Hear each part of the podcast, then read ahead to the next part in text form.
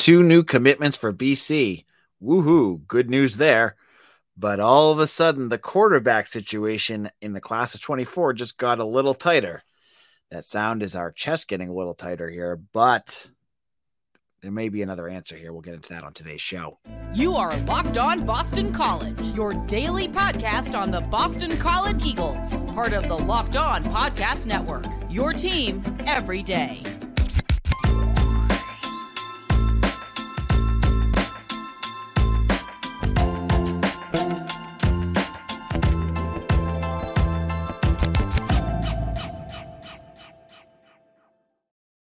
All right, folks, this is Locked On BC. I am your host, AJ Black. Happy Friday. This episode is brought to you by Bird Dogs. Go to birddogs.com slash locked on college and they'll throw in a free custom Bird Dogs Yeti style tumbler with every order. Folks, we are in a crazy month of June here. We're into week number three of the official visit season where there's nine commitment, uh, not commitments, nine visitors coming to Boston College this weekend. If you want those information, go to Eagle Insider. I got all laid out with who's coming and where BC stands. But news I'm bringing to you today is about commitments and the what many people view the most important position on the field, and that is the quarterback position. And so on today's show, I want to look at where BC currently stands because the, situation got a little bit more dire. So, when we've been talking about the quarterbacks for a couple months now, it's been about five different guys. We saw Ryan Puglisi. That was the the the the big one at first. Well, he ended up deciding that, hey, I'm totally fine being the backup at Georgia.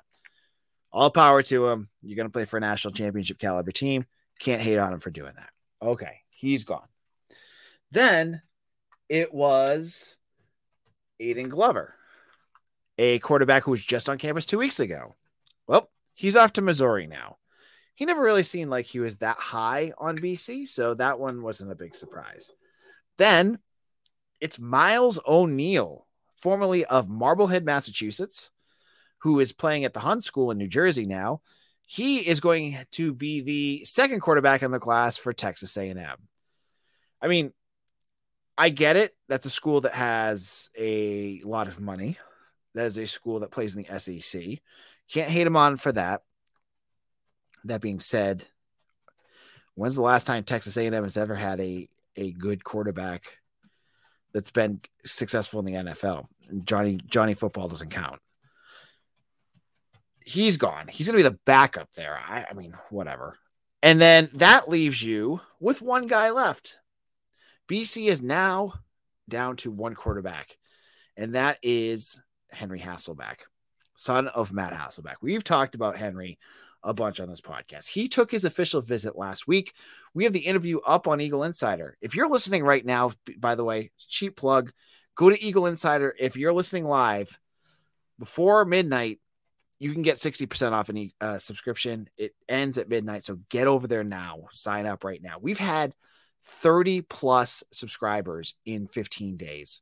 For a school like BC, that is huge. It doesn't sound like a lot, but it's a lot.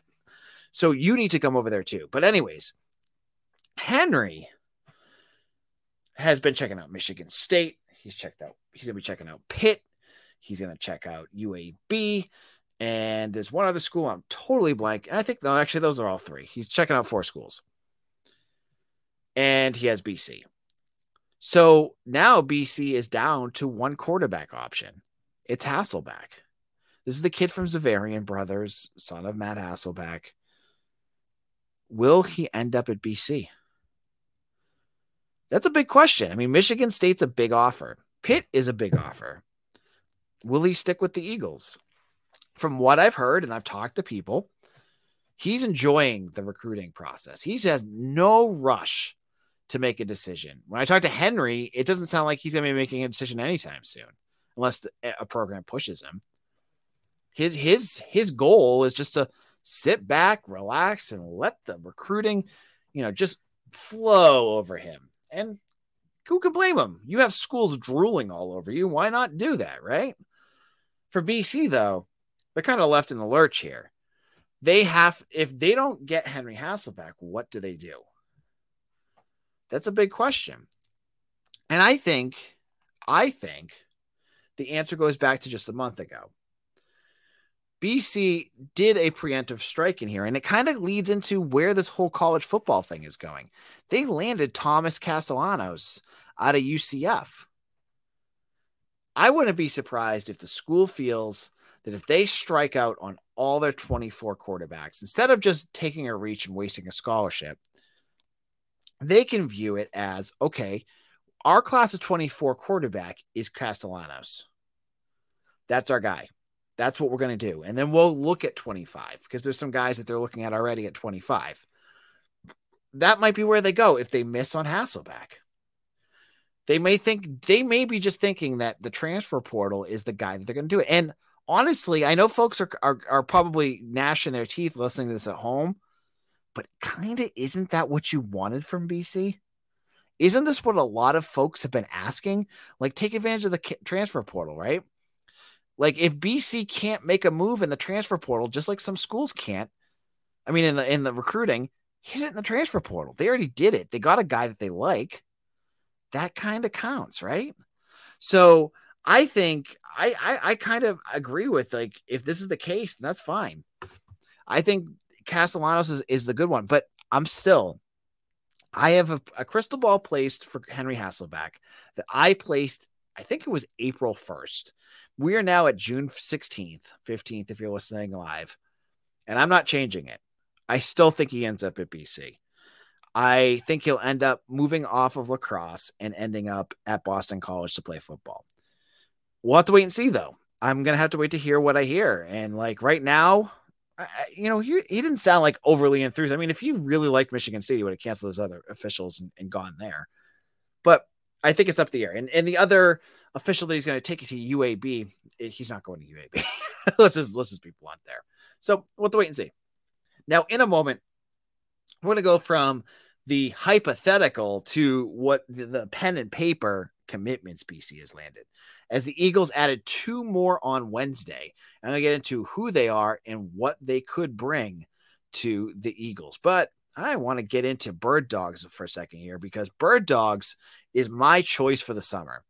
Bird dogs stretch khaki shorts are designed to fit slimmer through the thigh and legs, giving you a truly sculpted look. They do the exact same thing as Lululemon, but they fit way better. I mean, folks, I am I'm wearing my my plaid bird dogs right now and i am so happy that i am. They're so comfortable. They look good. They they look professional. They look like you can i mean the best part of, of bird dogs is uh, seriously they're so multidimensional. You can wear them to look nice. You can go to a bar with them. You can go r- running with them. You can do whatever you want with these and they work. That's the best part of it so go to birddogs.com slash locked on college for a free Yeti style tumbler with your order. That's birddogs.com slash locked on college for a free Yeti style tumbler. You don't want to take your bird dogs off. We promise you. I don't want to. This is Locked On BC. I am your host, AJ Black. Now, let's uh let's chat about some of the big news over the weekend. I mean over the week. On Wednesday, two newer names uh committed to BC. We're going to go over one each each segment. The first was Jaxton Santiago, a tight end from Centennial, California. He's 6'4. Um, he had offers from a lot of Ivy schools. You watch his film, though, and that's what stood out to me about Santiago. He's a three star recruit. He's a catching tight end. This is not a guy, this is not a tight end in the sense of a guy that you're going to throw out there and expect to run block three quarters of the game because that's not what he does. He's not big enough to do that. He's more of that hybrid wide receiver, tight end type of guy, too big to cover with a cornerback, but too fast to cover with a linebacker. And I think that's kind of what BC's been looking for. They got Taji Johnson, who kind of fills that role right now. But just a couple years ago, it was this guy, RJ Maryland out of Texas, who is now at SMU, this was the kind of guy for their roster that they were looking for, a guy that they hoped they could line up out there and cause matchup problems. they lost Maryland. I think it was the last day of um, signing period. He ended up decommitting, and I, don't, I honestly don't know what the reason was for it.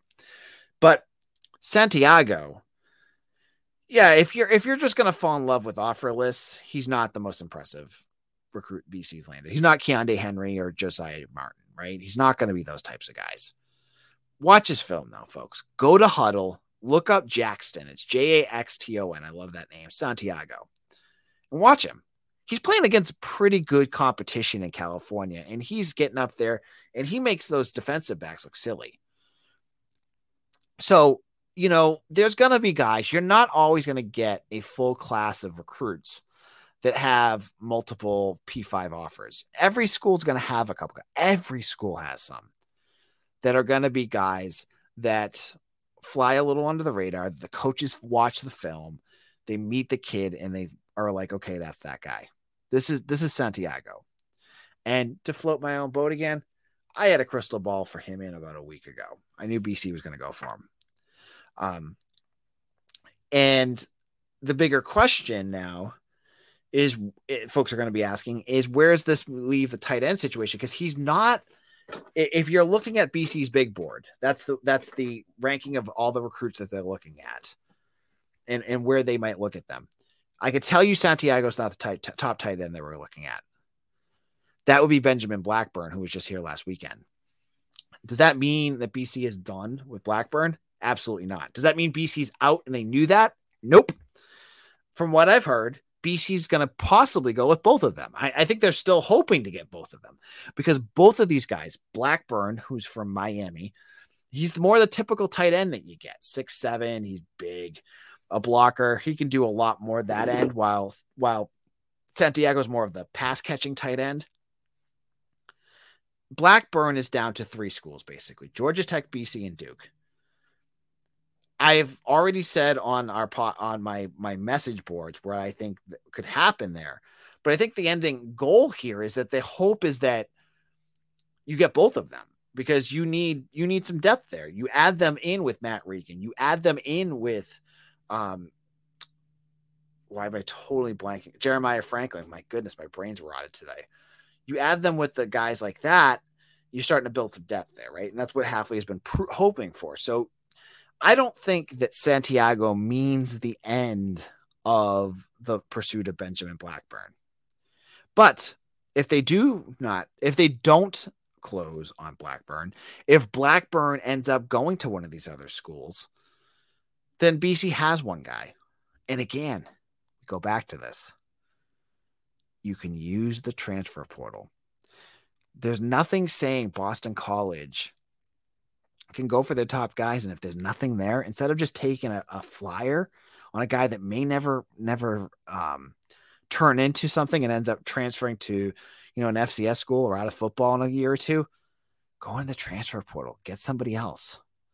That's the beauty of the new f- format of college football. It kind of stinks for the kids because it makes it so it's harder for kids to get scholarships, but that's just the way things are. That's the way that's the new reality of college football here, folks. So if BC blows past, if they lose on, on Blackburn, and I'm not saying that they will, because I think there's a good chance that they land him, then don't go out there and just guess on a guy. Go out there in, in the transfer portal, and maybe if that's what you want, you see a guy that fits your scheme and has already played a little bit. Boom, you got your you get your fill in. Second segment in a row, I'm saying this right. If they miss out on Hasselbeck, you already went in the transfer portal. You do it. If you miss out on Blackburn, you wait and do it in the transfer portal again. Now, in our final segment, I'm going to get into a name not many folks will know, but has a last name that many BC fans that are longtime fans recognize immediately. We'll get into who this player is and why he may be the most underrated recruit on this class in just a moment. This is Locked On BC. I am your host, AJ Black. If you're following along on YouTube, thank you so much. Hit that subscribe button if you have not done so already. Hit the like button on these videos. We're going to have a whole new format, I think on Monday, where you like visually is going to look really cool. They've, they've, uh, the locked on folks have going to uh, have created a template. I think it's going to look really snazzy. I hope you check that out. Now, on our screen, I love these pictures. Who um I want to shout out the guy that created all these pictures, and I don't have his name in front of me. Um, but he's the guy that did all the photo shoots for BC. And I think if, if you're not on the site, I mean on the on the YouTube page, you can go to Eagle Insider. I use all his photos because the kids give them to me. Um, he, they're fantastic. And this on on the video on the page right now is Charlie Camella, who is a athlete from Xaverian Brothers. Now he is a multi-sport athlete uh, who plays baseball, football. He's a defensive back and wide receiver. I believe he also plays track. So this is a guy that plays a lot. But he doesn't up until I think it was yesterday, he did not have a 247 profile. This is a guy that no one knew about, really. I talked to him back in September. He's a legacy. His dad played at BC. I think his or no, his dad played at Stanford, his uncle played at BC. Um, and so he's got football in his blood. And according to things I've heard, he blew a I mean he ripped like I think like a 4 6 40 as a defensive back um, at one of the camps. And really, I know the staff was really high on him. Now, he, again, doesn't have a ton of big offers, but this is a guy that's kind of under the radar. He's got legacy. He goes to school. I mean, he's Hasselbeck's teammate. There's nothing wrong with taking this kid, especially if you think that he's going to turn into something. Now, he's probably going to be a defensive back. I don't think he's going to be a wide receiver on the on the team. Um, but that so that's he'll probably be more of a developmental guy, right? He's got speed. He needs a little bit more probably physicality. We'll have to wait to see what they do with him in that sense. But they bring him in, okay, and this now gives you eight commitments, seven in the month of January, uh, June. So BC is is on a tear right now recruiting. Now the bigger questions have remained will they go after? Will they be able to land another four star? Will they be able to get their quarterback? Offensive line still remains a question. All of these are things that are worth watching. I I just want to say though that I have said I've said this all along, right? When when I've been saying on these recruiting shows before June, I said wait till they get the kids on campus, it'll start to click. And what happened? They got on campus, it starts to click you know, I saw a lot of gnashing of teeth, and I get it, right? When you're recruiting at when you were three and nine, your coach is arguably on the hot seat. You haven't had much luck.